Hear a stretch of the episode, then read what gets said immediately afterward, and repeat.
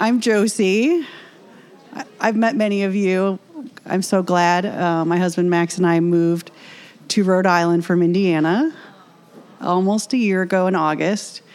And we have fallen in love with Rhode Island. It is the ocean state. We want to remind you what a beautiful state you have and what a beautiful church you are. And it has felt just so, I, I can't even put into words what it's meant to be part of this community. And just want to honor Scott and Tiffany for the friends that they've become to us, their leadership, their integrity, the heart that they pastor with.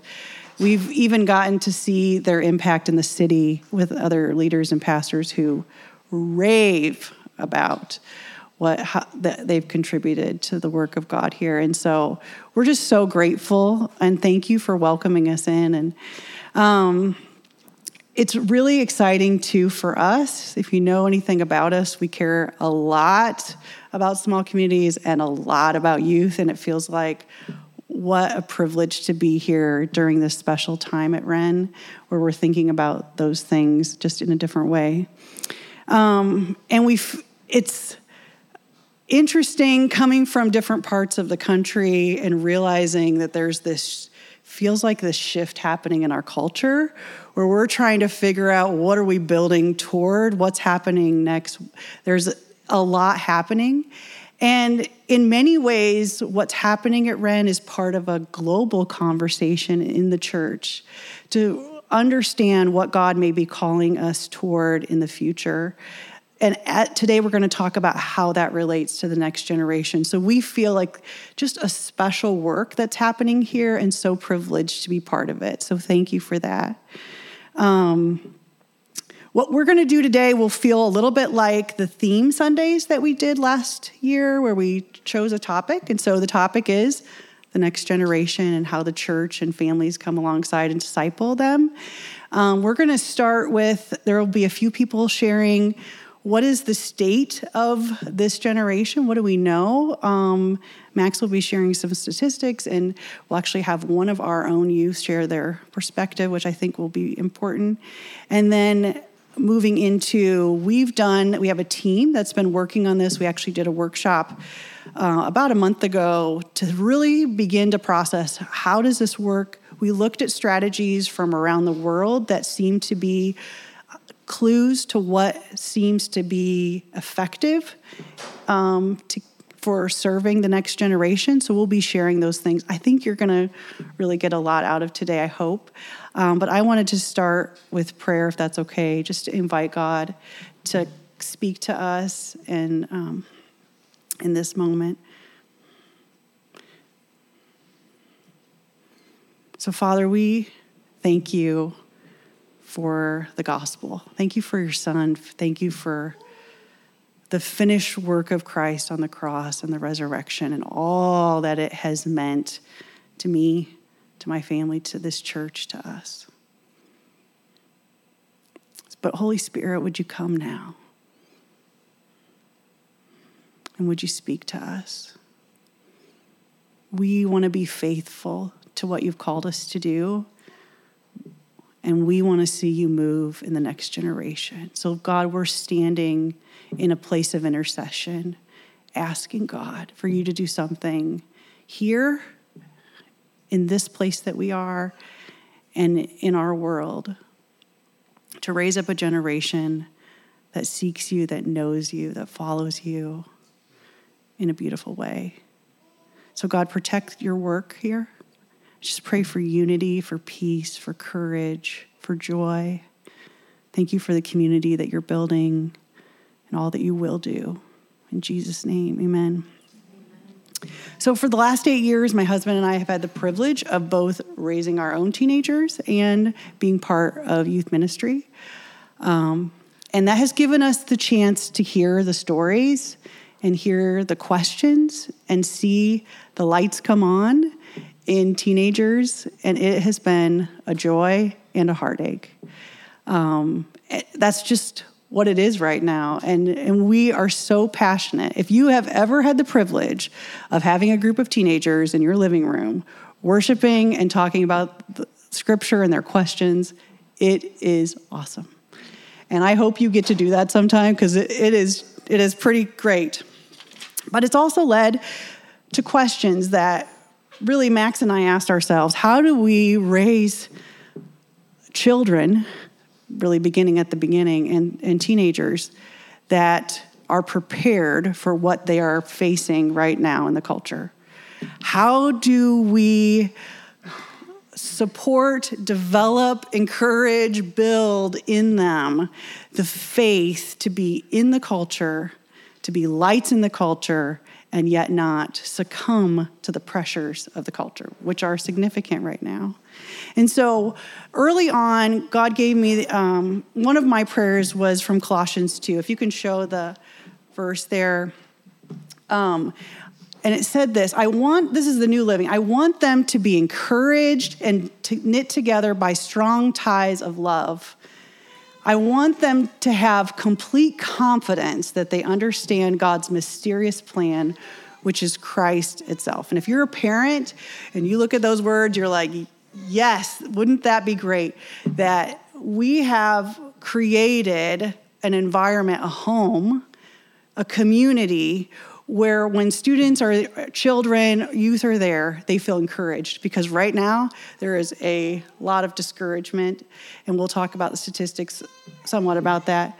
Um, that they are known and seen and loved, and they feel supported and also knit together by strong ties of love. And I've seen that happen in a peer group where you, they create a community of each other, which is a very beautiful thing and they need, but also within a church community where they feel, where they walk into a place where they feel seen and they're knit together. They have relationships, their gifts are recognized, and it feels like they're, they're part of us. And then the last part I think is so important too is that they have confidence in the gospel. They know what their faith means. And even deeper than that, they know Jesus in a real way right? So I just feel like this this is really this verse has really become just a core prayer for me. I want them to be encouraged. I want them to be knit together and I want them to know their faith and more importantly to know their savior. And I would just encourage you if you're a parent just to pray this over your kids and and um, so we took some of these questions to a team and said okay, what does this mean for us? And you're going to hear what the outcome of what that workshop was. But really, at the heart of it was this longing to go deeper as a community, as a church community. What would it take to create a church community that really disciples the next generation? And I mean, from beginning to young adult that we we come alongside and do the, help them do those things that they know what it means to be part of the kingdom of god. Um, and i have my experience has been that when, when you begin to explain the fullness of the gospel that what happens inside of us when we get saved is meant to go everywhere we go and it transforms every place we go. Our work our calling, our ministry, our mission, everything, every relationship, including our relationship with creation, which is, I mean, that was our.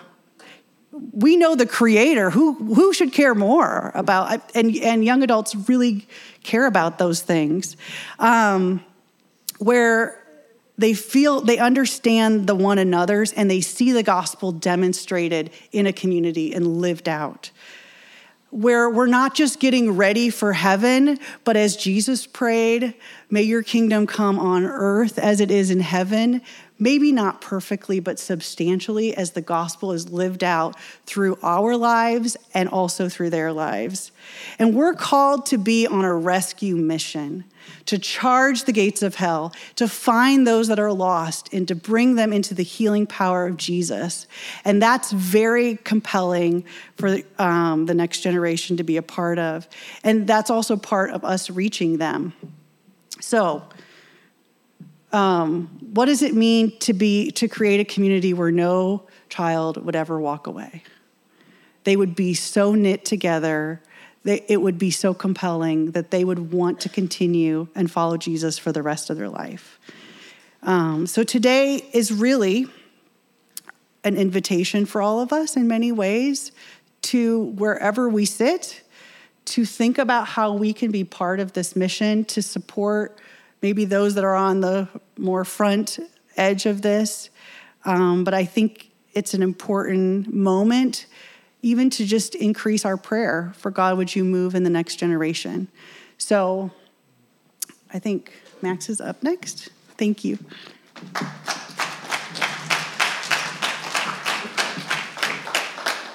Amen. Amen. Good morning, church. I love the church. Um, everything Josi said was true. We love it here. It's amazing. Uh, and I love sitting and worshiping with you. You guys are incredibly gifted and talented. Um, so thank you for inviting us to be in here and share with you. Um, I want to kind of start, I guess, by doing a bit of a um, you know, disclaimer, trigger warning for all of you who are parents, um, whether you're empty nesters all the way down to single parents, blended homes, broken homes, all of that. Um, this could be difficult uh, when we talk about what's uh, the trend and, and that sort of thing with kids these days. It, um, it affects all of us and um, if your child lands in a, a, statistic or a situation that's described, please don't leave hurting. Uh, pray that you would find somebody in the church body and practice one of the one another's. Ask for some prayer. Um, maybe share your story. The body of Christ is here for you. We desire that all would know and come uh, to the saving knowledge of Jesus Christ, um, just like it says in 1 Timothy 2, 3, and 4. And then also, um, I think, too, when we've all heard uh, Proverbs uh, 22, 6, raise up a child in the way they should go. And we kind of have this expectation that I've done it, and yet my child is hurting. Um, I think what Josi was saying that this it's, it's a, a bigger effort that we need a community together to do this. I think it's no surprise that, um, oh, here we go.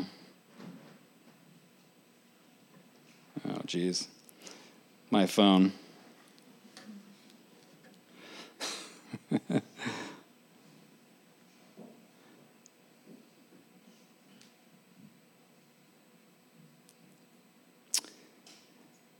I think it's no surprise that I'm asked to do some statistics. I feel like a statistic myself. Um, my wife and kids are in a different category than myself. Uh, I was in nine different schools, including high school. Um, come from a single mom, you know, family, uh, government cheese, all of that. Um, so, you know, to be where I was in high school, starting a Bible club with my brother uh, in a secular school is kind of against all odds. And um, one of these areas of influence made a difference in my life, and I think will uh, become apparent as I kind of talk through this. So, the state of where we are today. Uh, unfortunately, one in four American kids is going to be in a home that does not have two parents in it as you kind of grow out from the United States, one in seven in Canada, and then um, it falls um, quite a bit. There are two parent families all over the world. Um, India would be like one of the next countries where it's one in 20 families has a single parent, or one in 20 kids. But I would say that hope remains, um, and I'll get to that in a minute.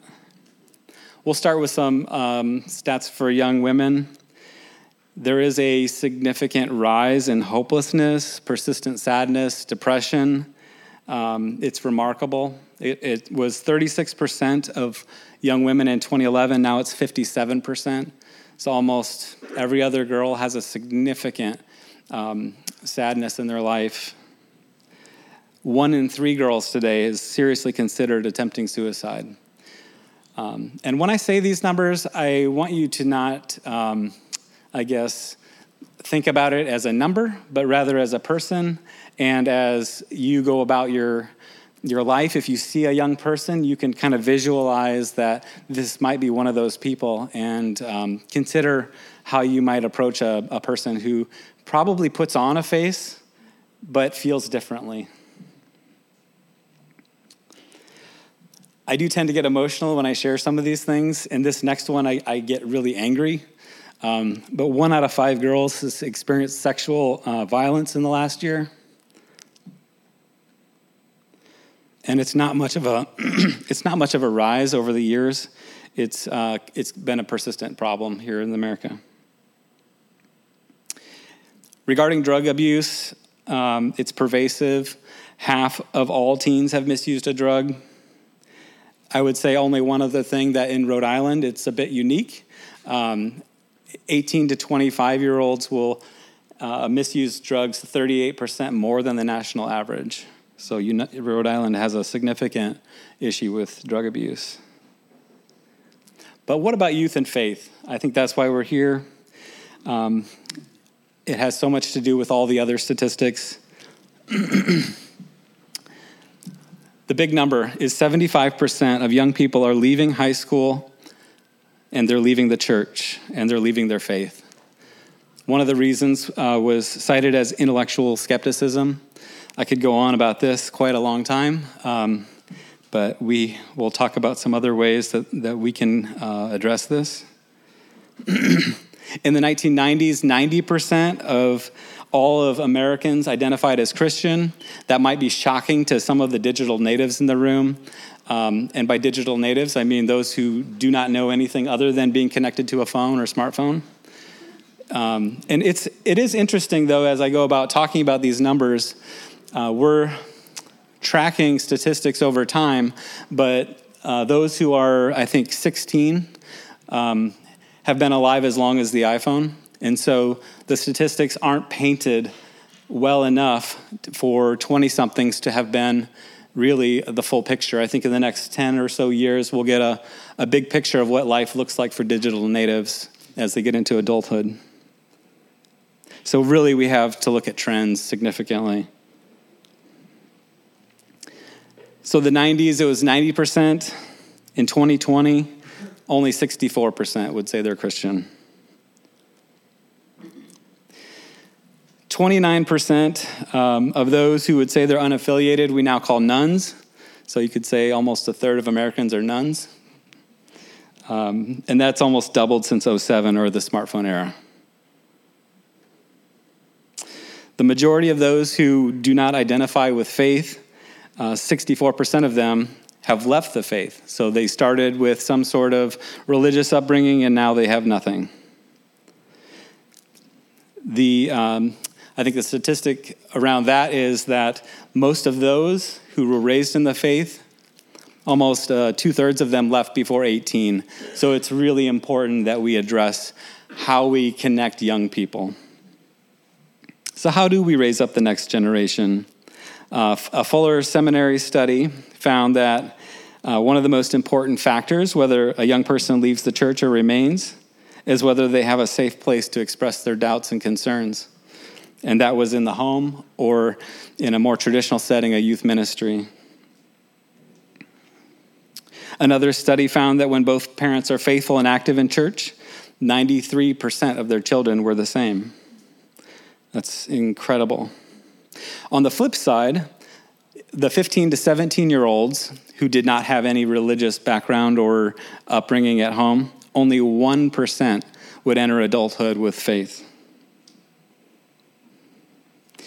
These are numbers uh, described by University of Notre Dame sociologist Christian Smith, who calls the par- uh, parental influence nearly deterministic.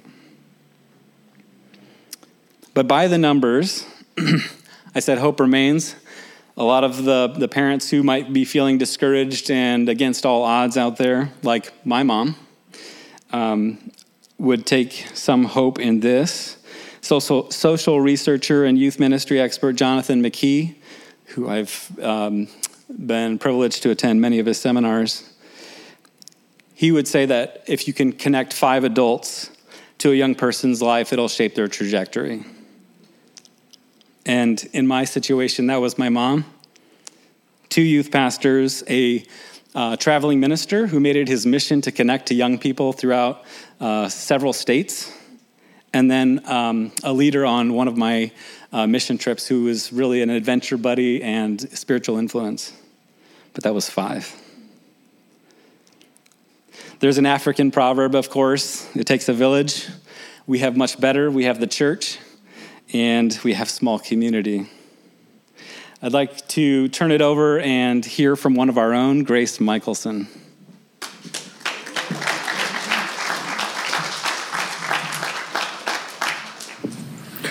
Hi, I'm Grace Michaelson, and I'm a freshman at Cranston East.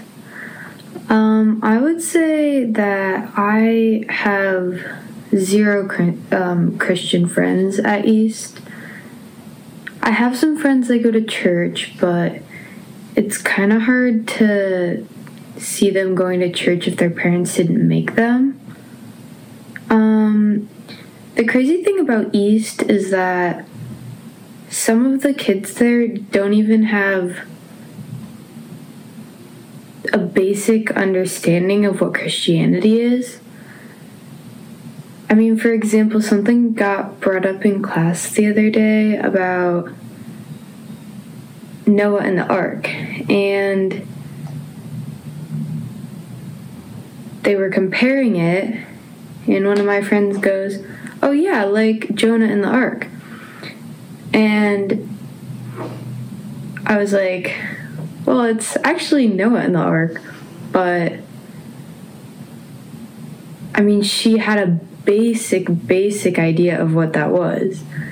She knew that there was like a guy and he had this boat and he put a bunch of animals on it but i think that's as far as her knowledge extended. She didn't even know what his name was. Um, and one of my other friends was like noah in the ark what's that? And i was like you know the guy with the boat and the animals in the bible and she goes oh, I've never heard of that before. And it kind of just blew my mind because my dad said when he was little, like maybe his friends weren't Christian, but they knew the basic Bible stories. They might go to church with their family. And at East, people just don't have any reference for what Christianity is. Um, I think one of the common struggles that people in my generation face that I see a lot of with my friends is insecurity. Um, I mean, so many friends are relying on like the opinion of others and just what others think, and they do things, they give in to peer pressure and that sort of stuff because they feel like they need to prove something. But I've always grown up knowing that God loves me for who I am, He made me this way, and I don't need to prove anything to other people. But my friends aren't like that. And I feel like that's one of the biggest struggles with people in my generation, and that's why sometimes people do things that aren't lining up with my morals or just what we think about Christianity. Um, and my hopes for this generation is,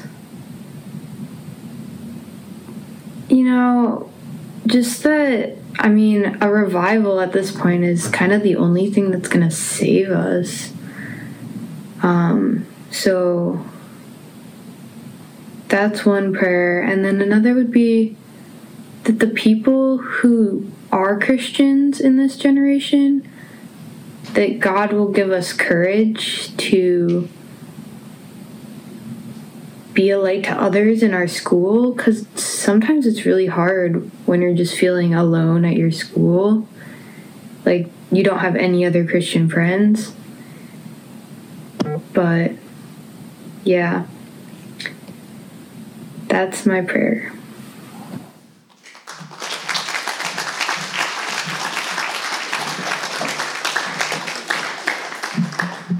And that's my daughter.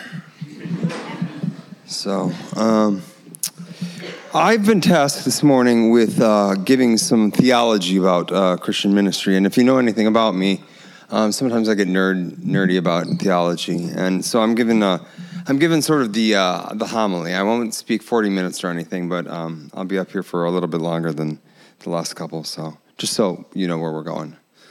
Um, to start, uh, would you agree with the statement? The central call of God on all of our lives as believers is to know God and to make disciples. Is that a fair, fair assessment? Okay, now, um, when we uh, look in Scripture uh, and, and, and look at what it, that's saying, is um, teaching and discipleship are not the same thing. Now, discipleship includes teaching. If you read the Great Commission, it says, go make disciples and teach them. But there's discipleship uh, has this idea of um, making disciples, which is followers. Um, and discipleship includes teaching, but it's kind of more fuller and, and, and more abundant.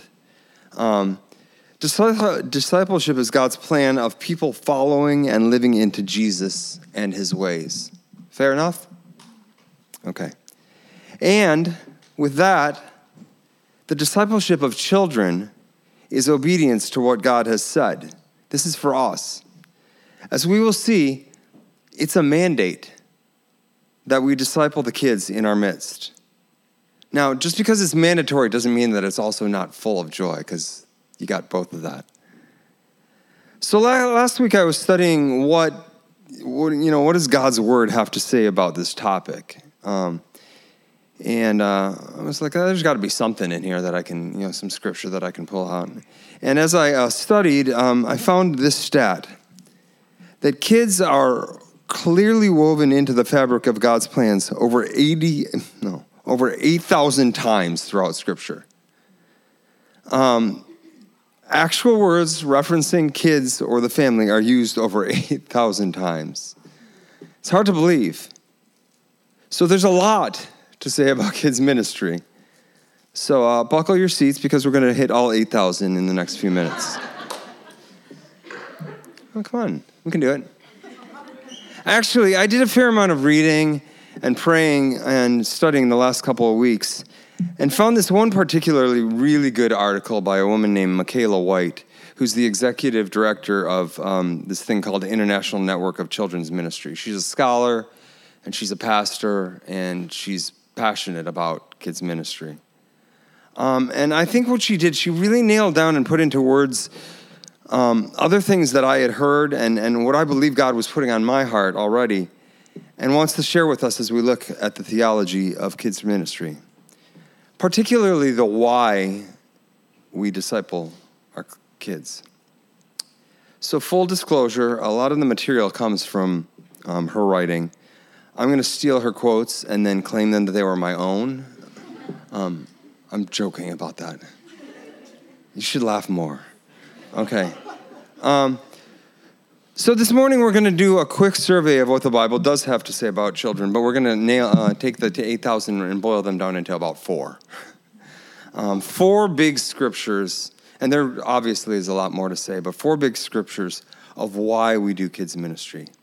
And I'm mainly looking at the Old Testament because that's mainly where God instru- was instructing his people about his designs and his strategies and his systems for lack of a better word, to build community and a people and a nation that were devoted to Him, and reality that just works and is just plain successful.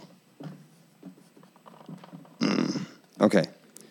So I'm going to start with uh, Deuteronomy chapter 6, uh, starting at verse 4. Now, Deuteronomy 6, this uh, passage is known as the Shema. Many of you may know this if you're have any Jewish backgrounds or have friends that are Jewish. This is the central prayer of the Jewish faith. If you've ever been to a, a bar mitzvah or a seder, they repeat this uh, verse repeatedly. Um, uh, it's, it's recited in nearly all Jewish religious services. And it goes like this Hear, O Israel, the Lord our God the Lord is one. That's the main part. But then it goes on. Verse 5 Love the Lord your God with all your heart, and with all your soul, and with all your strength. These commandments that I give you today are to be on your hearts. Impress them on your children. Talk about them when you sit at home and when you walk along the road, when you lie down, and when you get up. I'm going to stop there. Now, in looking at kids' ministries, Deuteronomy 6 has kind of become this like this passage that has been the base of, you know, a family ministry perspective. Specifically, the perspective that parents are the primary spiritual influence in a child's life. And that is true, especially when we look at it from where we sit 21st century Western or American um, families. However, if you look at Deuteronomy 6, it wasn't written to a handful of people or one family. It was, it was a message to the whole community. It was not originally spoken to individual family unit, unit, like, okay, this is how you need to raise your kids. Okay, let me go on to the next family. This is how you need to raise your kids. It was spoken to the whole community, or we'll call it the whole family of God. It was spoken to the whole nation of Israel at once as a collective mandate. That means that single people, empty nesters, orphans, college and high school students, senior citizens, you name it, are all included in this mandate for faith to be passed on to the next generation. We're all part of it. Our children's spiritual well being is the shared responsibility of the entire family of God. When I say our children's, I'm not talking about my kids, I'm talking about our children. Our, ch- our children, however many they may be. We find this idea of why, when in the, early story of Jesus' life in the New Testament, Mary and Joseph were visiting Jerusalem, and what happened when they were coming back? They lost Jesus. How do you lose Jesus? How do you lose a child? And they had gone on for a couple of days. How could this have gone on before they noticed it was gone? Because their community was responsible for Jesus, right?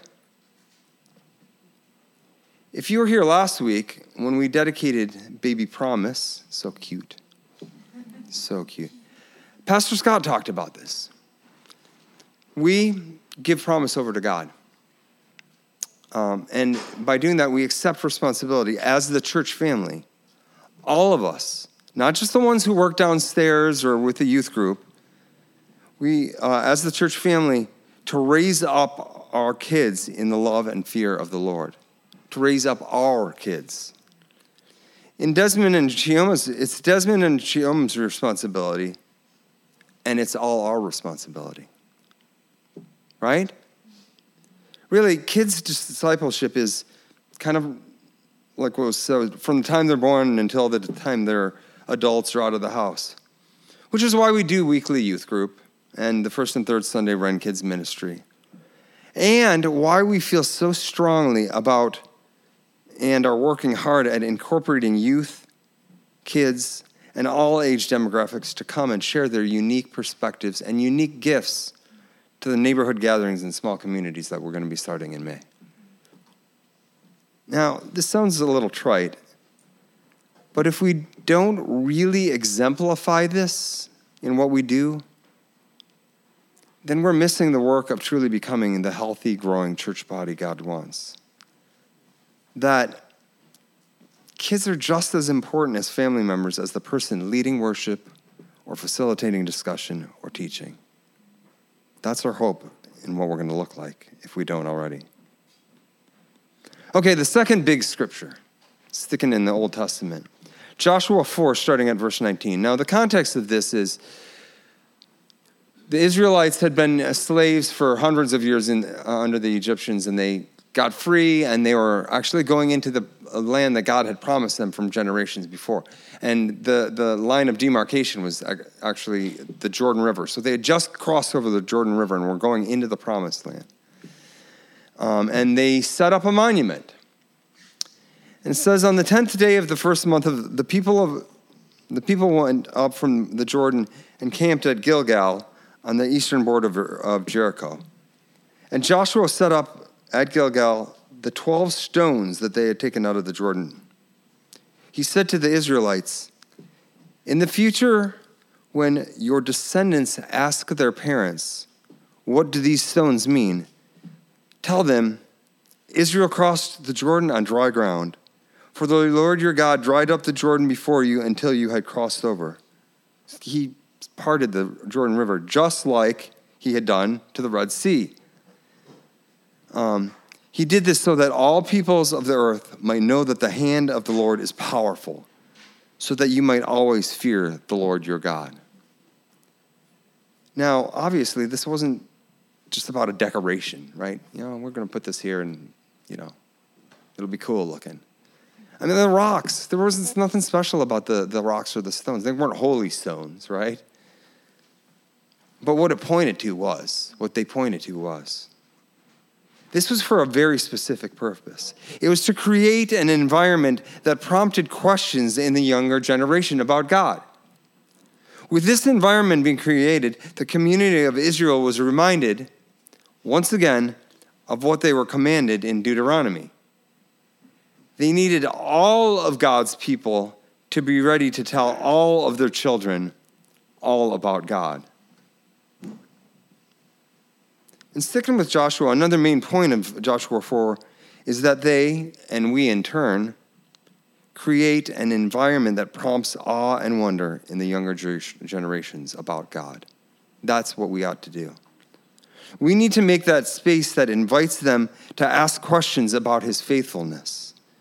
It's never a waste of our time and our resources to create spaces that nurture a child's curiosity about their creator You can actually say that's true about all of us, no matter what age demographic we're in. I want to be more curious about my Creator. Okay. Then there's the third one, Psalm 8, and I'm just going to read two verses from Psalm 8. You may have read this before.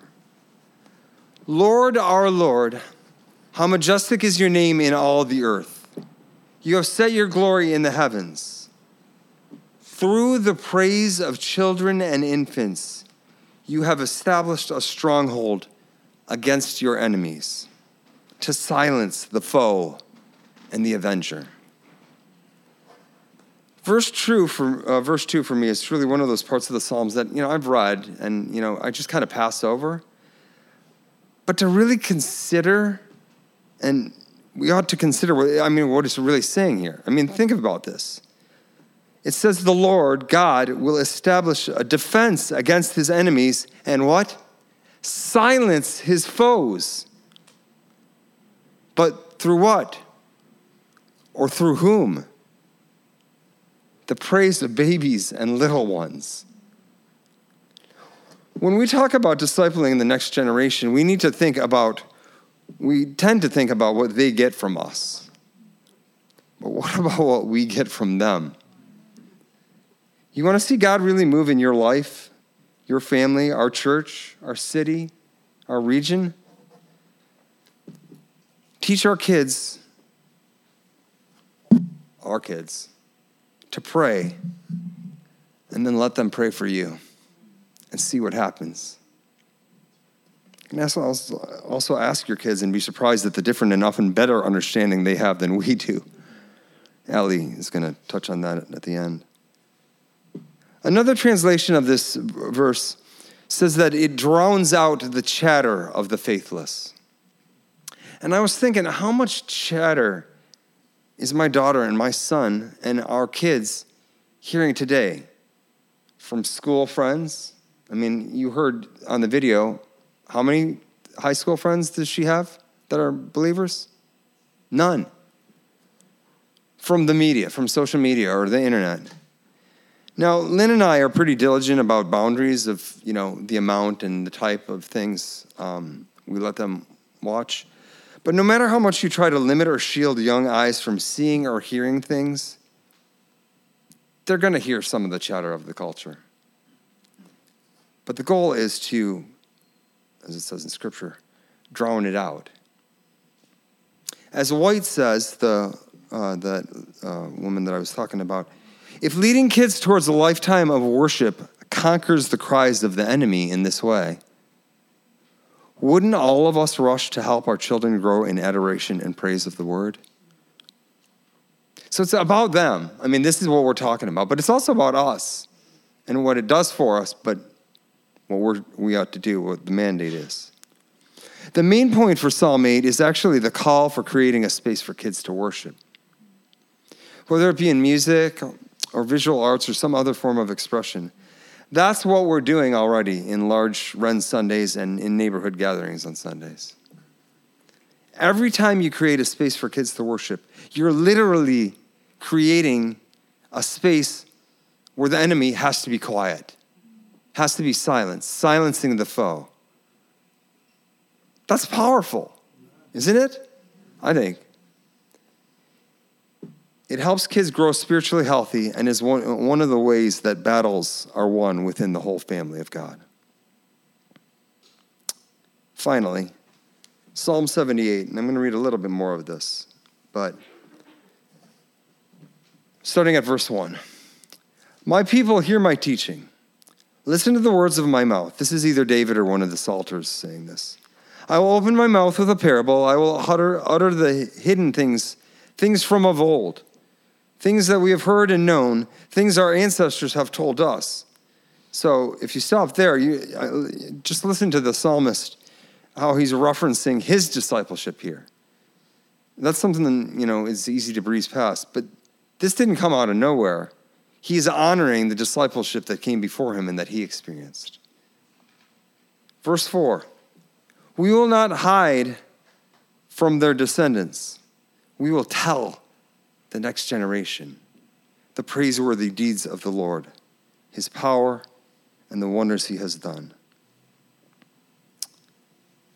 And verse 5 and 6 are powerful. He decreed statutes for Jacob and established the law in Israel, which he commanded our ancestors to teach their children, so the next generation would know them, even the children yet to be born, and they in turn would turn their children and their children and their children's children and their children's children's children and on and on and on. Then they would put their trust in God and would not forget his deeds, but would keep his commands.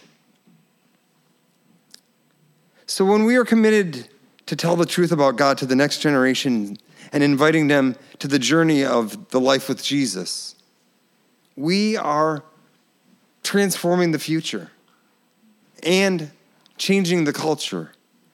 And, well, God is supremely sovereign and does what he wants when he wants.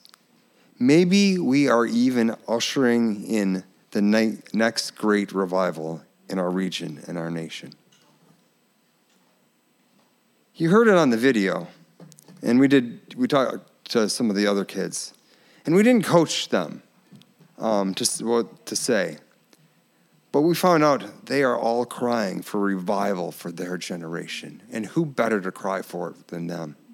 Well, I think we can ha- add us to that mix and be praying for revival in that generation. So, the takeaway, the application, the strategies. One of the things I like to say is that hopefully, as a church, as people of God, we don't strategize uh, what we're supposed to do by doing research and think and pray and put systems into place and then say, oh God, bless this.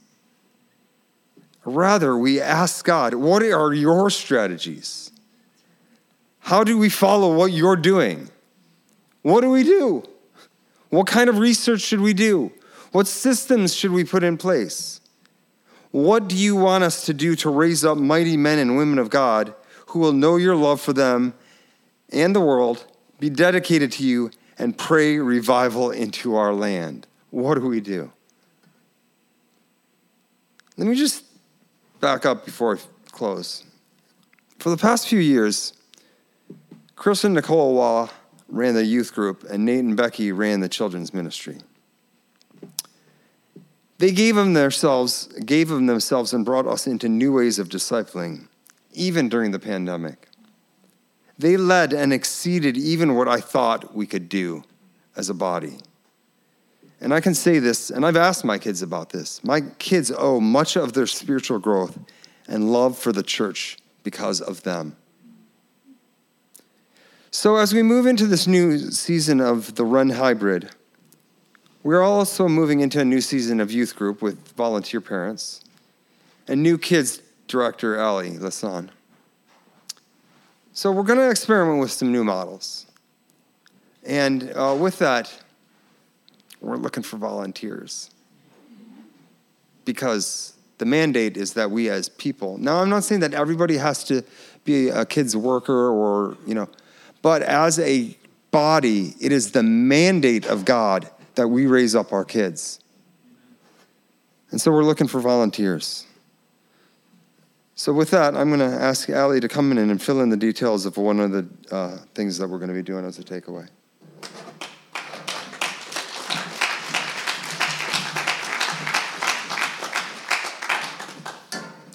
Hi, everybody. Um, I'm Alli, like John said. Um, so I'm excited to share a little bit about what it's going to look like on the second and fourth Sundays of the month when we're gathered with our, our neighborhood gatherings. So the the first and the third Sundays will be here just like this, and just like John said, um, the kids ministry and the youth group are staying the same. But what does it look like when we have all our little kids and babies and toddlers and um, all the ages um, together?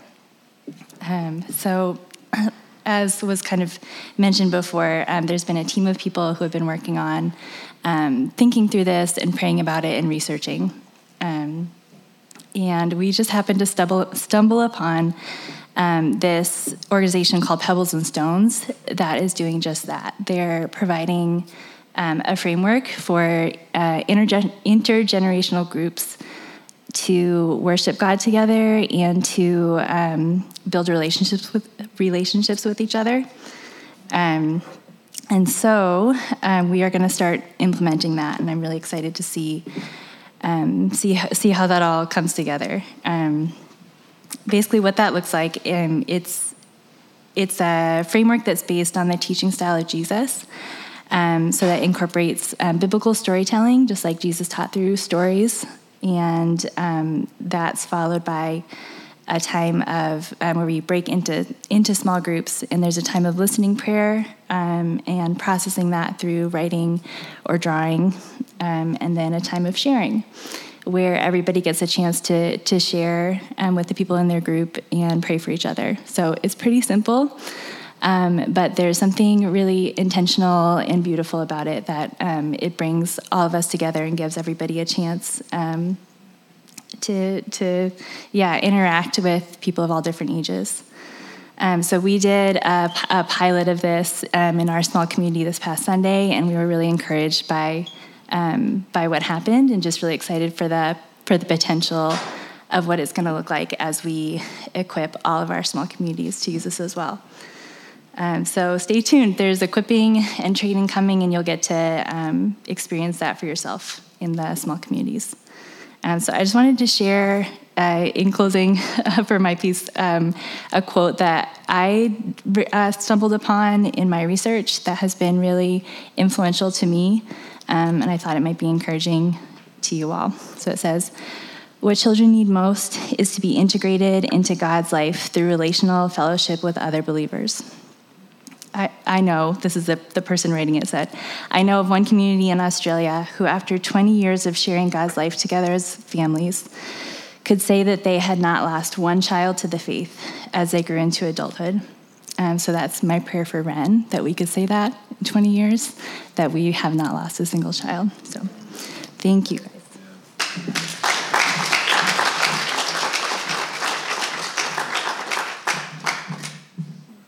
So um, I'll just pray for us quickly. Um, God, thank you for all these um, fun options that we can do together as a church body. God, I just thank you for all the ways that you're growing us together, deepening our relationships with each other, deepening our faith.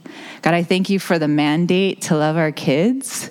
Like, what an exciting, joyous thing that, like, even from my perspective, a single person, I can just like feel part of the family and, and help raise the next generation. And so, God, I just thank you that these words that you spoke to us today through through the body would just settle in our hearts um, and bear bear much fruit. God, we'd be thinking about it and meditating on it and talking to each other about it and strategizing with the Holy Spirit. How can I um, love the kids the way that you love them? So, God, give us that grace, give us that courage, um, give us eyes to see them um, and, and space to let them pray and prophesy and be who they are. God, I thank you that our kids will walk um, in, in all the purposes that you have for them. Uh, we just love you. I pray a blessing over the church today that they'll go in your peace. In Jesus' mighty name, amen. Love you guys.